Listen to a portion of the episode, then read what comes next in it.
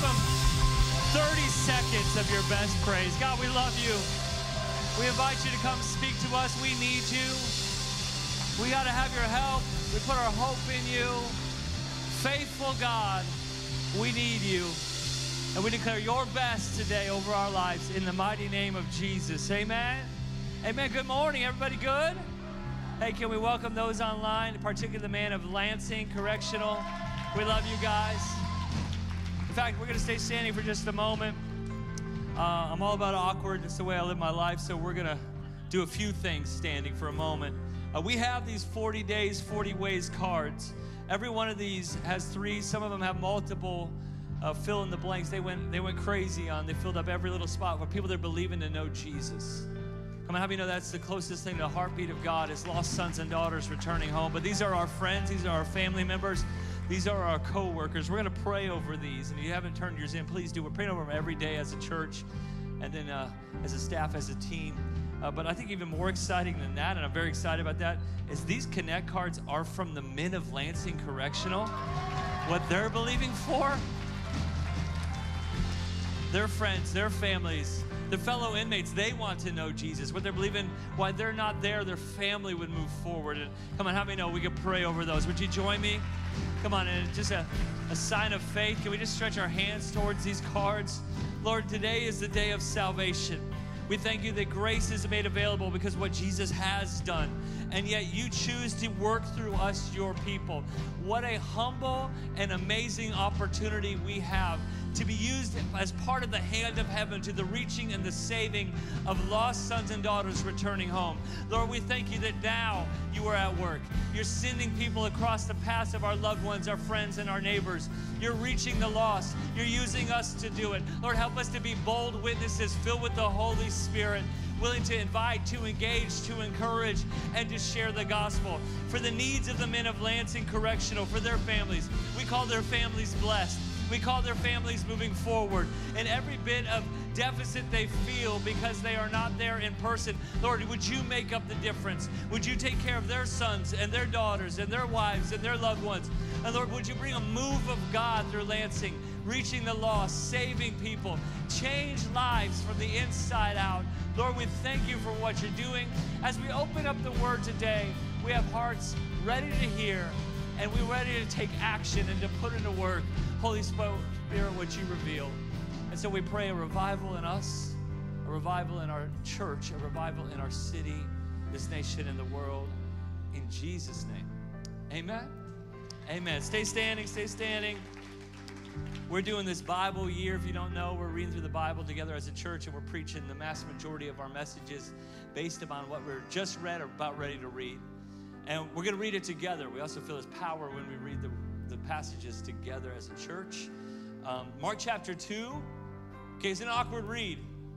The word wineskin is there multiple times. So would you join me loudly as we read this out? Jesus says, "No one sews a patch of unshrunk cloth on an old garment. Otherwise, the new piece will pull away from the old, making the tear worse. And no one pours out new wine into old wineskins. Otherwise, the wine will burst the skins, and both the wine and the wineskins will be ruined. No, they pour new wine into new wineskins." God wants to do something new. God wants to do something in your family. God wants to do something in your heart. God wants to do something in our church, but we got to learn how to stretch the capacity for the new. It is a stretch season. Out with the old and in with the new. He's stretching us today. Amen. Why don't you just do a little stretch right where you are as you're taking your seats? Come on, get a little shoulder, get a hammy stretch in there. Don't stretch your glutes. That's weird. It's weird. Turn to your neighbor and says, "I'm stretching out. I'm making room." All right, you could grab your seats. Let's thank the worship team. And let me give the guys here all these cards, which are going from request to answered prayer. There you go, thank you. Come on, production team, never get love. They only get blame when things go wrong. Awesome. Help, I need to change. That's what we're talking about today. Spiritually, this is a strong message. I think it's practical, but this is a discipleship message, which means it's a direct message. It's a DM. Holy Spirit sliding into your DMs. He's wanting a rendezvous of change. Help, I need to change. None of us have arrived. Not a single one of us is everything we are called to be. We are in a process. And Jesus is asked by John the Baptist's disciples, how come y'all do it different? How come you behave a little different? Jesus says, hey, I'm about ready to do something new. You can't put the old cloth in the new cloth. It tears. You can't pour the new into the old. It won't be able to hold it. It'll burst. I'm about ready to pour something new. He's speaking of his life. He's speaking of a new covenant. He's speaking of a new way to know God, to interact with God, to follow God. I'm about ready to pour something new, but you have to have the right way of holding it, because you cannot do the old thing and get a new result. It is stretch season. I think we need to understand that there's a capacity stretch that needs to take place. Something in our life and something in our hearts. God wants to expand. God wants to change. We got to be ready for that. So help, I need to change. And I need to change my notes up here. Please forgive it. Can we all just talk amongst yourselves for about 35 seconds? Because I have a note problem. Is that okay? I love that we're streaming this to the whole world right now. I'm going to take my time. I'm asking... Okay, this is not going to work. Can somebody named Jessica or someone bring me my phone? Is that cool? Here's what happened. My iPad went out, and so I switched iPads, and they have the wrong notes on my iPad, which somehow is probably still my fault, but I'm going to blame other people. Is that cool?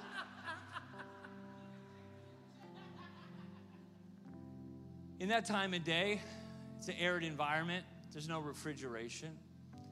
Jesus is saying, hey, for the fermentation of wine, for something to go from good to great, for something to reach its potential, you got to put it into something new. They would put the wineskin and actual animal skins inside of a clay jar. How many are grateful for barrels? Like, come on, we don't want the wineskin. Hey, Landon, thank you very much. Everyone's just having a freak out moment, but not me.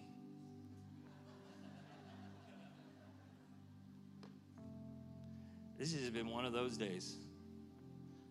There we go.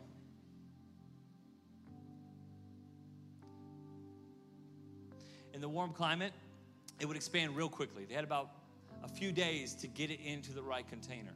In about 4 to 6 months, that skin would expand and it would reach a capacity. It would reach its elasticity. It would not ever be able to go back. So once you used it for a new batch, it could never be made new again. And Jesus is telling them, hey, I'm about ready to do something new. That something's going to have greater worth, a greater value, of greater use. That the change that I'm wanting to do cannot be contained in the thing that is old. You cannot put new with old. It will burst and ruin it both. And I wonder what areas of our life we're wanting God to do something new. We're wanting and desiring Him to grow our marriage and to grow the raising of our kids and grow our career, to grow our mission to the world, our ministry to the world around us. But we don't have the capacity because we're still trying to hold the new thing in an old way, in an old system. And if you want the new, you cannot use the old thing to get a new result. You have to stretch. And we're going to seize the stretch today. I'm going to give you the ways that we change and why we change. I highly encourage you to take notes today because we're going to go quick. See, we live in an instant culture. We all know that. Liz and I, we ordered something from Amazon today, and so I feel like they're making promises of delivery dates that they never had any intention of actually keeping. We ordered some things for our son's birthday, and now we know we have it ready for next year's birthday, because it showed up a few days late. We like instant results and instant gratification. That is the way we're wired as Americans. We have that luxury that a lot of the world does not have. But in the kingdom, it's wired differently. God actually does things with delays and developments because it matures us and it grows us in the change process. We've all heard the advertiser's promise. If you just do this, if you take this vitamin, if you do this workout, I mean, before you know it, you're just gonna magically have abs. We know it does not work that way. There is a process. You don't read one book and everything in your life changes. You have to learn to put it into practice. What does liposuction and winning the lottery have in common? Besides that, they both sound awesome. I would like to benefit from both of those things. They forfeit the power of process. God works in process. Most people that get liposuction, if they don't change their habits and their diet, it's coming back. It's bringing some friends. How many know 70% of lottery winners go broke? One guy went through $319 million and lost it all. I don't know how you do that, but it sure sounds like fun. I mean, he had a good time for a few years. He was there for a good time, not a long time. Right, because you've never learned the new way. You get an outpouring of something, but you don't have the room or capacity to hold it. Now, God does do instant miracles. We believe in them, we contend for them, we desire them, we celebrate them. But his best work of discipling us, of maturing us, of growing us, have a process that often has a stretch and a struggle that produce lasting change. Jesus is saying, I cannot give you the new thing if you're still gonna try to hold it in the old way. I cannot pour out the new favor if you're gonna fix it to the way that you've held it in times past. The reality is this, we don't like this. Change is slow. It is difficult. But this is the way that we cooperate with God for our development. Thank you so much. I left you up there way too long. So I have some things that we can work with God in the change process, but I think we need to understand how it starts and how we establish it in our life. It starts with, first and foremost, you start to get this feeling of concern. Something just doesn't feel right. This isn't the best. My marriage doesn't feel quite like everything's firing on all cylinders. My kids just seem to be a little bit off. My career seems to be a little bit flat. I start to get bothered internally with my actions, my behaviors, and the outcomes of my life. Come on, give it up for the team. This is still not the right one. That's okay. It might be, it's just, I got it here and we're good.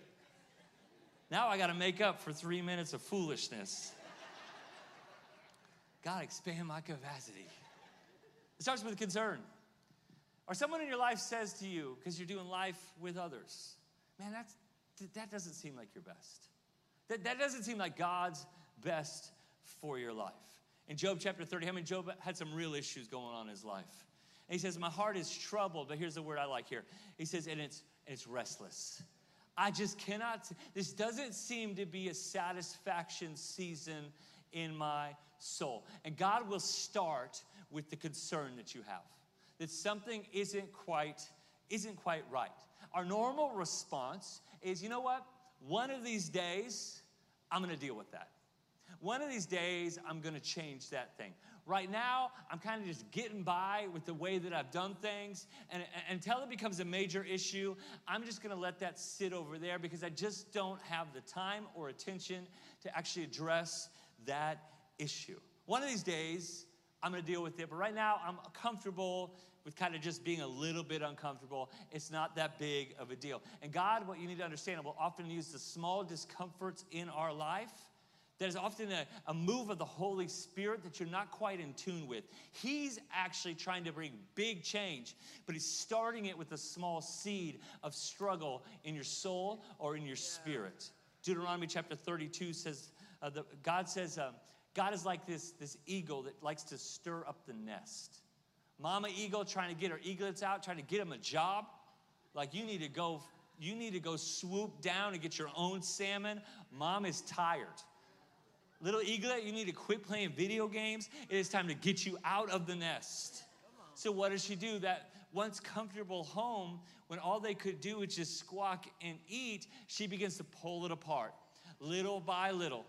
God does the same thing, little by little. I am not comfortable with status quo anymore. It was okay for a season of my development, but the season has changed, and God wants me to stretch out. So he starts to make life a little uncomfortable.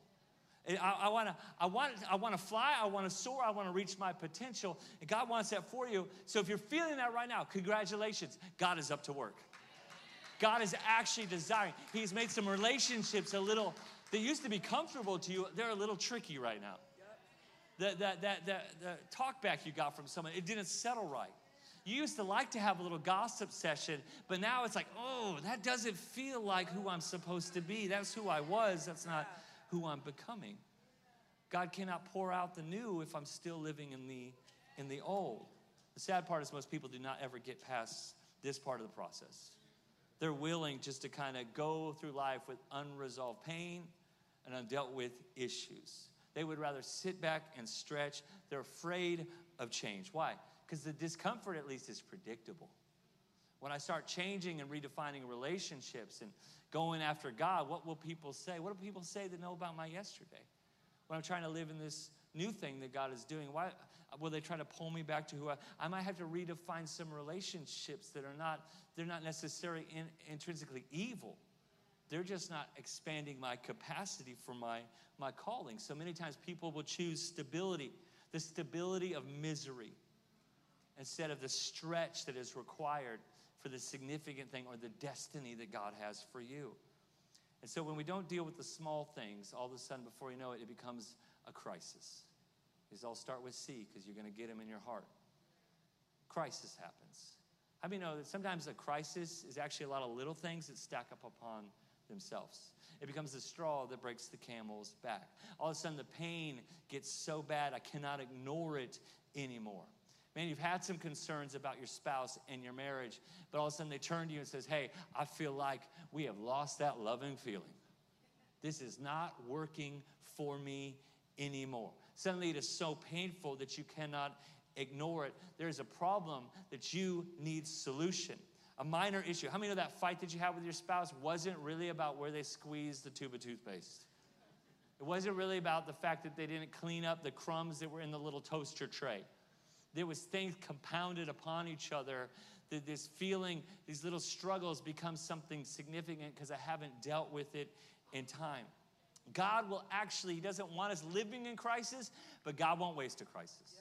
God will actually use the pain seasons to poke at some things that he's wanting to grow and to mature you in, to expand you in. It says in 2 Corinthians 7, God sometimes will even use sorrow in our lives to help us turn away from sin. That word right there, turn away, that's literally repentance. Repentance isn't feeling sorry in a moment. It's actually stepping into a new direction. And sometimes God will actually use sorrowful things and struggle things if we are willing and obedient and humble to actually help us in our capacity. A lot of us, and even in this room, we're foxhole Christians. We came back to Jesus or came alive to Christ because of a crisis. I'm one. 21 years ago as a college sophomore. And all the young people are like, dang, Pastor Kyle, old. And all the people older than me are trying to figure out how old I am. A crisis in the world revealed a crisis in my heart. And I turned to God because of a crisis. I needed to find him and reestablish, what do I really believe about Jesus? I'm tired of just growing up Christian. I need to become a man of God. And then when we go in that crisis mode, we have this opportunity, and there's two options. The first one is we're just going to quit. People quit on marriage because the crisis is too much, or we continue in the process. And to continue in the process requires that we actually change. Change is a choice. It requires us to make a new choice. Because this is the turning point where we're going to make up our mind. Am I going to rationalize this away, or I'm actually going to deal with it by making a better decision? Am I going to take responsibility for where I'm really at? Or am I going to blame society? Am I going to blame my family of origin? Am I going to blame my circumstances? Or am I going to make a choice? This is why you cannot be a mirrorless person. If everyone around you says you look great, I'm not talking about your appearance, I'm talking about your attitude. I'm talking about your destiny and your purpose and your following of Jesus. This is why you need to be in a church. You need a church that's going to believe and build you according to the mission of Jesus that is on your life.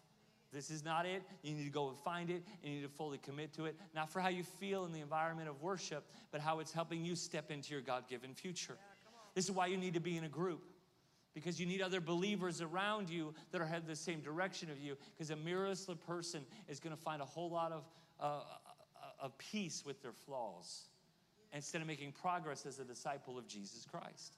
You ever taken like a day off of life and just like slept in and like just did your own thing, went about your day, and all of a sudden you walk across a mirror and you're like, oh gosh, I need a shower, I need a shave, I might need some surgery, because like I haven't looked at how I look yet. The same way as believers, if we never have a person as a mirror, we're never going to make any progress in our life. And they do not tell you what you want to hear by gracefully and encouraging. They tell you what you need to hear. One of the greatest gifts God has ever given us is the ability to make a decision and to choose for ourselves. Again, from the book of Job, chapter 34, we can choose the sounds that we want to listen to. In other words, what are you receiving? We can choose the taste that we want in our food. And for me, I choose sriracha. And we're going to choose, and we should choose, to follow what is right. We can face it or we can flee from it. And the world that we live in gives you a whole lot of options to flee. What do we flee in? We flee in entertainment. Some of you have a drink or few too many. You, instead of dealing with the pain, you're going to drink a little bit more. Maybe you take it to another level and you start to abuse some other substances in your life because it gives you an exit from the emptiness that you're feeling. Maybe we do it with relationships and friends, and we build all these little codependent little circles amongst ourselves. Or we just, there's a lot of ways to hide out and just stay stuck. It is your choice, but I want to tell you, hiding isn't helping. Whatever is stopping you from facing the truth and making better decisions is actually stealing away from your in Christ potential. This is why Jesus says, I got to get out the old thing before I can pour out the new thing. So we have to choose to change. And this is something you might not want to hear, but most of you know this is true. That the moment you choose to change, you think it's going to get better instantly, and it doesn't. It actually gets worse. It's harder. I mean, you've been on a diet, and you got this picture on your phone, and you're like, this is what I'm going to look like. I'm on my way. I'm doing it. I'm whatever, P90X, yoga, Taibo. We're going way back. Billy Blanks and me are going to get fit. This is where I'm headed. And about 48 hours in, you're like, I need sugar. Because you have a withdrawal of the old. You work out finally, and the next thing you know, like, man, I'm going to get fit. And the lactic acid attacks your muscles for the first time in 20 years. And you don't only not want to go on a diet and work out anymore. You just want to die. Because it's painful to make progress. So if we're choosing to change, we gotta understand it might get worse before it gets better. Your first few sessions in marriage counseling, and if you've never been in marriage counseling, you're the people that need it the most. The first few sessions, you're like biting your tongue, and you're about ready to lash out. Why? Because you're exposing things that have been living underneath the surface for far too long. God says, I gotta get the old out before I can pour in the new, before I can bring real change. And then this is how we really change as believers. It is not willpower. It's the changing of our mind. Or I call it this way. You need new comprehension. You need a new filter for how you see the world around you. And friends, we've been given one. We've been given a filter to focus our attention on. It shows us how we see the world, how we see people, and how we're called to see ourselves. In Romans chapter 12:2, you know this verse if you've been in church at all. It says we're changed where? On the outside? No. We're changed within by a new way of thinking. By thinking a new way. For lasting change, it has to be changing the way that you think. Because you don't just forgive once and you're a person of forgiveness. You understand you're called to constantly forgive because you've been forgiven of everything. Then you start being a person of grace to other people. You don't just give once and you're a generous spirit. No, it is a development of changing the way that you think, that everything you have is a gift from God anyway. And when he calls you to walk and sacrifice or surrender, it's what you do because that's who you are, because you think differently. You don't just pray once and have intimacy with God. It's a system that you build in your life that helps you know God's voice, because it doesn't just happen once. It happens when changing the way that you think. Jesus says in John 8, when you know the truth will liberate you. It actually sets you free. Jeremiah 17, verse 9, it says, the heart is deceitful above all things. If you're just going with your feelings, if you're just going with how you used to filter, it's gonna lie to you. It's beyond cure. Who can understand it? What we don't often read is verse 10. God answers, I'll look into it. God says, I'll look into that thing. God responds with the fact that, let me investigate your heart and I'll change it for you. So every time I'm digging into the word of God as a disciple on the daily, it is investigating. I'm not getting knowledge. I'm changing the way that I think. Why? Because I'm seeing myself through the lens of the finished work of the cross, of the cost it takes to become a disciple, and the calling on my life to make a difference in the world around me. It acts as a mirror, and it shows you the potential that you have as a follower of Jesus Christ. We see in the scripture, Old Testament and New, when God has an encounter with someone, often he changes their name. He gives them new identity. It goes from Abram to Abraham. It goes from Saul to Paul. It goes from Jacob to Israel. Even Peter, he just changes a little focus on the word, and he goes from pebble to calls him a solid rock. Why? It gives them new identity. And when we get into the word, we see that we are not from our family of origin. We're not what society labels us. We can be everything that God has called us to be if we'll choose to change the way that we think. We need new comprehension. And listen, some of you, I just want to tell you this day, who you used to be is not who you're becoming. Because who you're called to be is so much better than what you currently see. God is trying to make it uncomfortable with what you've been living in and allowing in your life up to this point. He is disrupting the nest so you can fly to new heights. And your reputation is up for renewal. It is not what society claims about you. It is not what your family said about you. It's not even what you've believed about you up to this point. When you begin to make this the true north compass of your life, you begin to see that your potential is all the way up to Christ. It changes you. And as we begin to change the way we see ourselves, the way that we see the world, and the expectations of heaven on our daily life, we start to actually make change by changing our conduct. See, often we want to change our conduct and our behavior before we change our mindset. And if we're doing that, then we're going to live according to our own willpower and not God's supernatural grace power. But when we actually begin to change the way that we think, it actually changes the way that we live. It moves from your mind to your daily moves, how you actually operate in the world around you.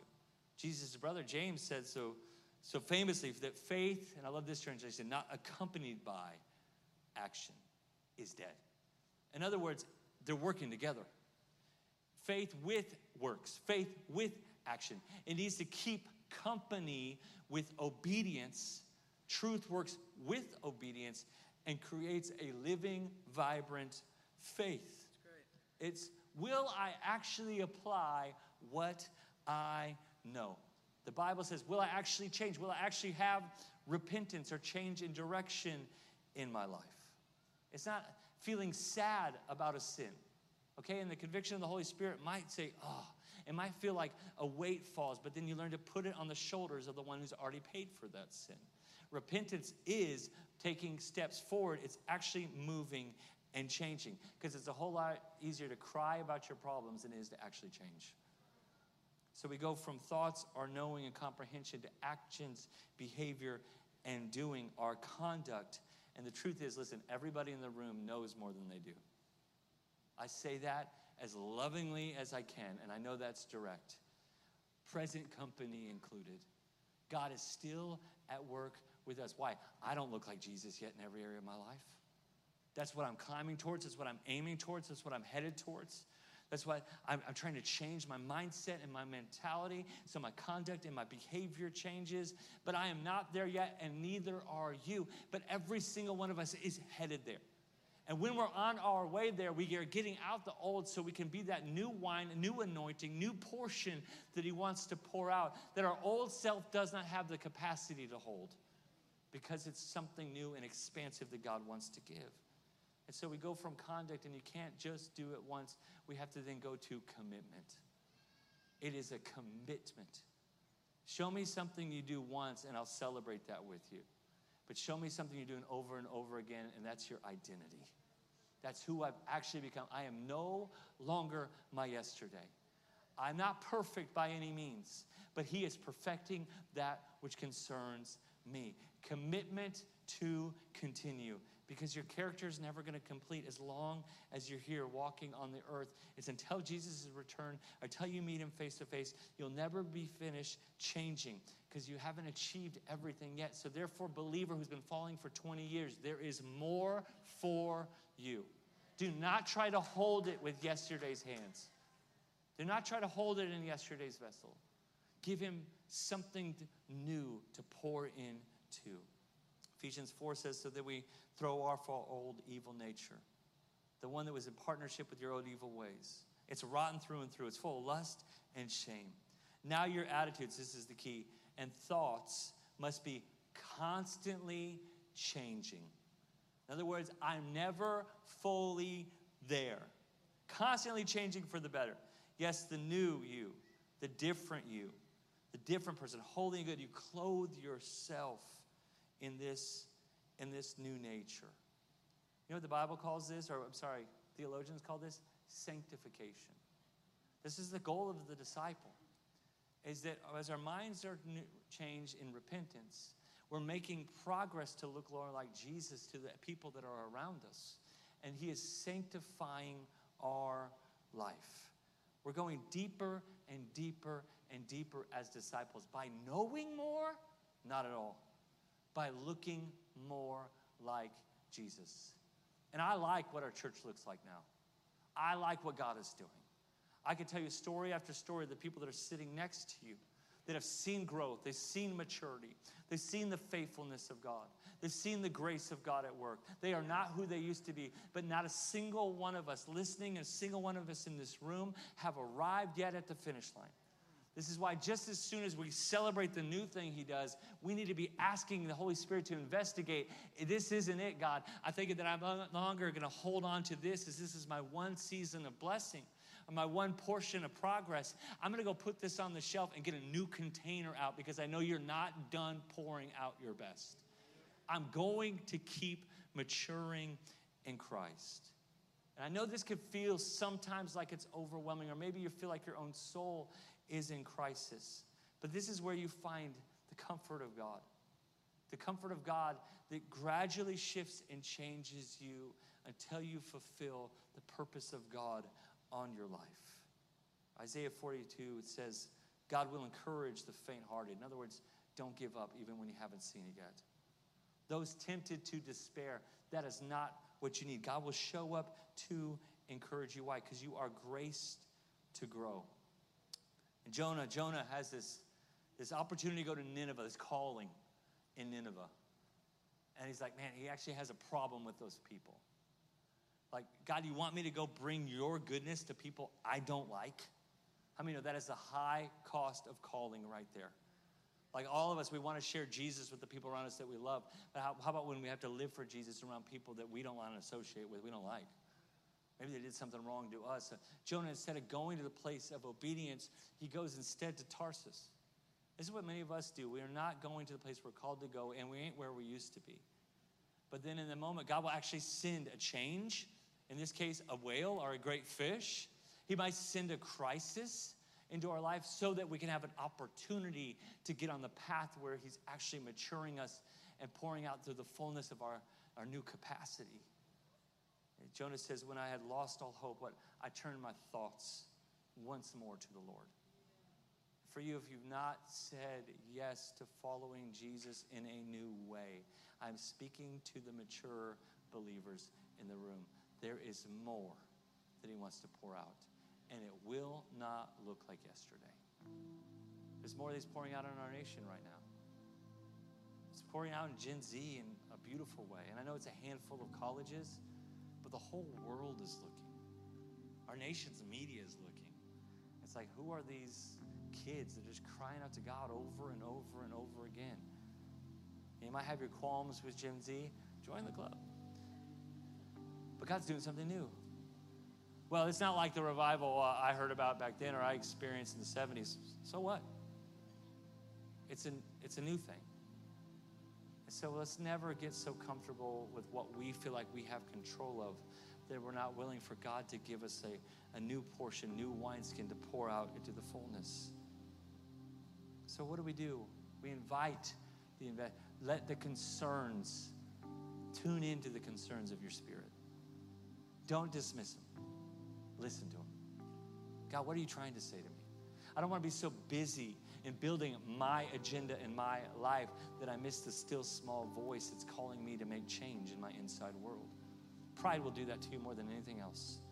It will start you to focus on everyone else's problems and never give you an opportunity to pause and to hear what is heaven asking of your own heart. What is God? What is the concern?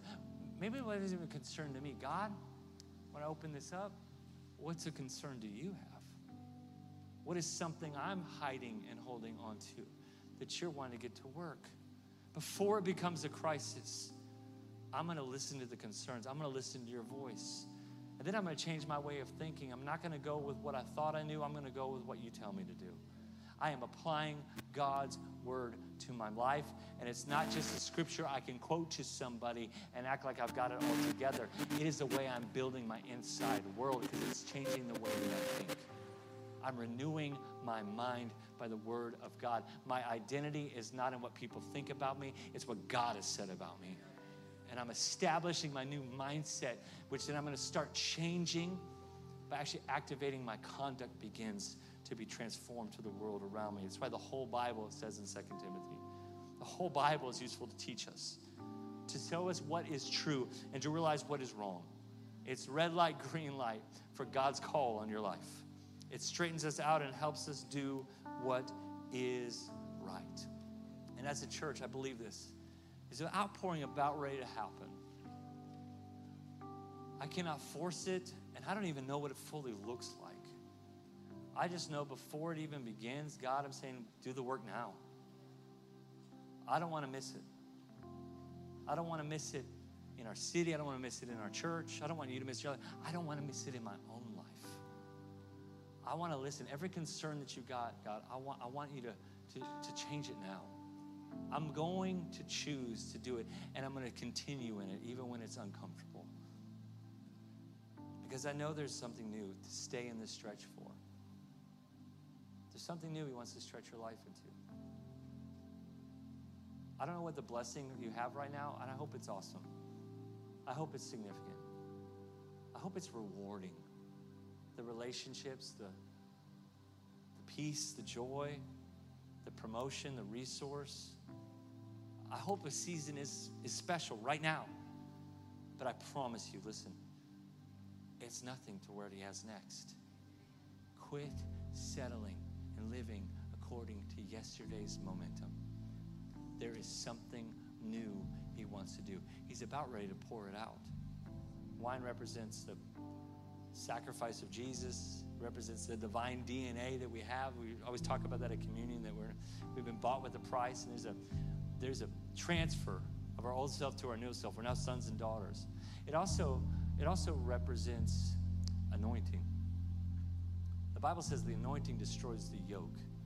The heaviness of life that you've been feeling, where life has been so hard, he's actually wanting to do some heart work and the hard work of the heart on you right now so that you have the new skin, the new container, the new vessel for him to pour out a new anointing where everything that used to be hard becomes easy. And then there'll be a new level of maturity that he's going to ask of you, but he wants to pour out new favor and fulfillment.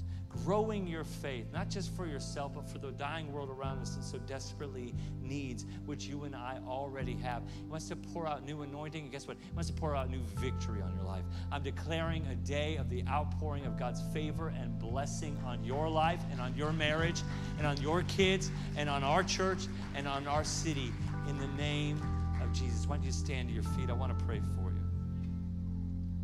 Well, when is it going to work? It's working. We sing that song, even when I don't see it, I trust you're working. Well, God, I'm obeying. God, I'm following. I'm leaning in. I know I'm not perfect, but I'm doing more than I've ever done. He's working. It says we can be confident in this. We can bet on this, that he who began this good work, he who began this change, he who could be in this stretch, this capacity change, will carry it to fullness, to completion, to it is finished in your life. And Jesus, it's a long day until his return, and someday we see him, but we can be confident that he finishes what he started. And I believe some old seasons are finished in your life, a new capacity, a new outpouring, a new anointing, and a new favor are coming to find you if you're willing to make some change. Father God, I thank you for every heart in this room, every life. Lord, let us never limit what you can do by looking through the lens of yesterday. We thank you for your faithfulness in seasons up to this, but we don't hold tightly yesterday's vessel. We are the clay back on the potter's wheel. Whatever you want to do that's new, God, have your way. Lord, every concern of our heart or crisis we might find in ourselves, we turn to your truth that shows us direction, correction, and destiny. And we will stay faithful on the course until that season's completed and a new one begins. So, Lord, our hearts are open and ready. Forgive us of ever limiting our unlimitless God. And Lord, I thank you we are open for the new thing you're wanting to pour out. Would you pour it out in us? Let revival start in me. Let revival start in us. Let it shake in our church. Let it pour out to our streets. Let it pour out in our relationships. Let it pour out the portion that you prepared for other people in the world around us. Let it flow through our church to our city. So much that we have not enough room to contain. So God, we believe the new thing is on the horizon. And so the now decision we make is to get out of the old and open up our hands and open up our hearts and open up our minds for a new filling of your Holy Spirit, a new pouring of fresh wine and new things. And God, I thank you. You can take as long as you want, but we know you're going to complete it as far as it concerns us. Go to work in all of our hearts, in all of our lives. In Jesus' name. Stay in this moment of prayer. We bow your heads and close your eyes if you're here and you've never given your heart to Jesus. The new thing Jesus was talking about was a new covenant, not based upon your actions and obedience, but based upon the finality of his action and obedience on the cross. And now you can receive salvation. I know not all the change and growth happens in a moment, but this one miracle does. The miracle of a set-free life, the miracle of salvation. It happens in a moment of faith, in a moment of confession. Salvation comes to you. If you are here, if you're watching, and you've never given your heart to Jesus, there's a miracle for you. And your old sinful ways and all of its shame and sin buried at the foot of the cross, and you get raised to new life in Christ, a new you, a new beginning. Maybe you've said yes to Jesus and you've gone your own way. You know you've got to get things right. This is your moment. And no one looking around. We're going to pray together as one big family of faith. If that's you and you need a fresh new start with Jesus, you just lift up your hand. No one's looking, just me. I see you, dear, right in the front row. I see you in the back. I see three of you, four of you, five of you. It's awesome. Beautiful. Maybe that's you online. Let us know. I see you over there. It's great. You put your hands down. Beautiful. I see a couple. Getting right with Jesus. It's so exciting.